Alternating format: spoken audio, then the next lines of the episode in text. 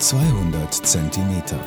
Podcasts in, aus und für seltsame Zeiten.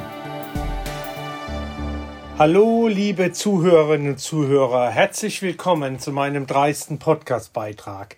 Diesmal nicht zur Kulturgeschichte des Weins und der Pfalz, sondern diesmal wieder ein sportliches Thema.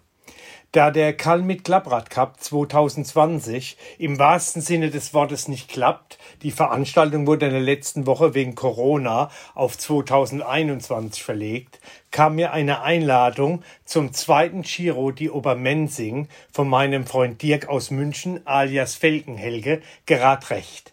Wer meinen Podcast zum Thema Pfälzer Klappradfieber aufmerksam gehört hat, kann sich bestimmt daran erinnern, dass Felgenhelge damals schon mein Motivator und Antreiber war in den Klappradsport mit dem Aston World Club in Ludwigshafen-Friesenheim und dem Stundenweltrekord im Klappradfahren einzusteigen.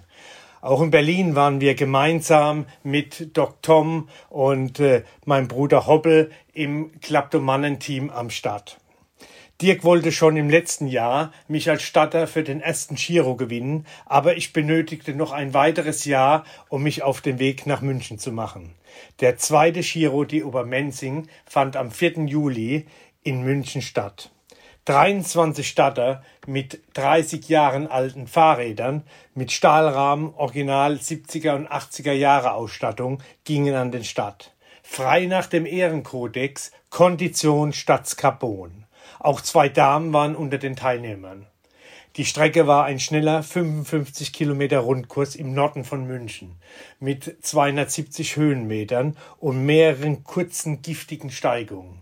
Landschaftlich ein tolles Erlebnis, abseits vom Trubel der Großstadt.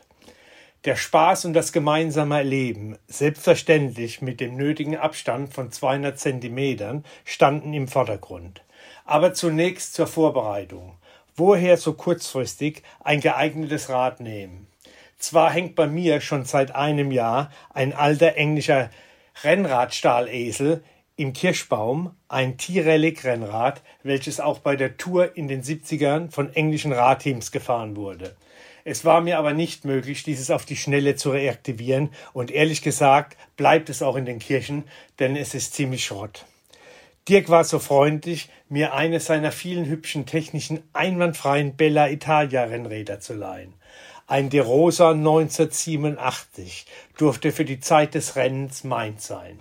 Dieses hübsche Rennrad schnurrte wie ein Kettchen und gepaart mit meinen Pfälzer Waden konnte ich mit den Münchner Jungs und Mädels auf ihren super Rennrädern mithalten. Mein Motto war wie immer, keine Gnade für die Wade. Aber es ging bei dieser Veranstaltung um gemeinsames Erleben und Spaß haben. Diese private Veranstaltung der Oldtimer-Freunde Obermenzing war ein toller Event mit Freunden und gleichgesinnten Fahrrad- und Oldtimer-Verrückten. Als Begleitfahrzeug waren zwei Cabrio, ein gelber Carmanchia, Baujahr 1969, und ein dunkler grüner Triumph, Baujahr 1971 am Start, sowie ein DDR-Kleintransporter Barkas B1000 als Servicefahrzeug, Baujahr 1975 in hellblau. Ein wunderschönes Objekt. Diese Autos und diese vielen schönen Rennräder machten dem Auge des Betrachters viel Freude. Es waren alle großen Rennradhersteller der 70er und 80er Jahre am Start. Basolodo, Sigi Renz, Pinarello, Bianchi, De Rosa, Motobecane, Francesco Moser, Columbus und auch zwei Diamant-DDR-Renner waren liebevoll restauriert am Start, um mal einige zu nennen. Auch die Fahrerinnen und Fahrer waren entsprechend der Radmode dieser Zeit bekleidet. Ehrlich, hier bin ich aus der Reihe gefallen, denn diese Trikots gibt's heute nur noch in kleinen Größen, S und M, für meinen Pfälzer Revue-Körper nicht geeignet. Ich sehe darin aus, echt wie eine Pfälzer Leberwurst oder ein Saumagen. Also bevorzugte ich meine bequeme Radklamotte. Der Start war an einem Restaurant Bistro Zellmeiers, ehemals Feinkostwagner, in der Menzinger Straße. Dort gab es erstmal einen Espresso zur Stärkung und etwas Dolce. Ein Profifotograf hielt die wichtigsten Momente zur Dokumentation für die Zeit nach dem Rennen fest. Er berichtete auch aus dem Rennen. Im Ziel aber Bei Dirk im Garten und vor der Garage wartet das Wichtigste, ein schönes, helles Augustiner, vom Fass gut gekühlt. Das sind die Momente und Situationen, die man so schnell nicht vergisst und an die ich mich gerne erinnere.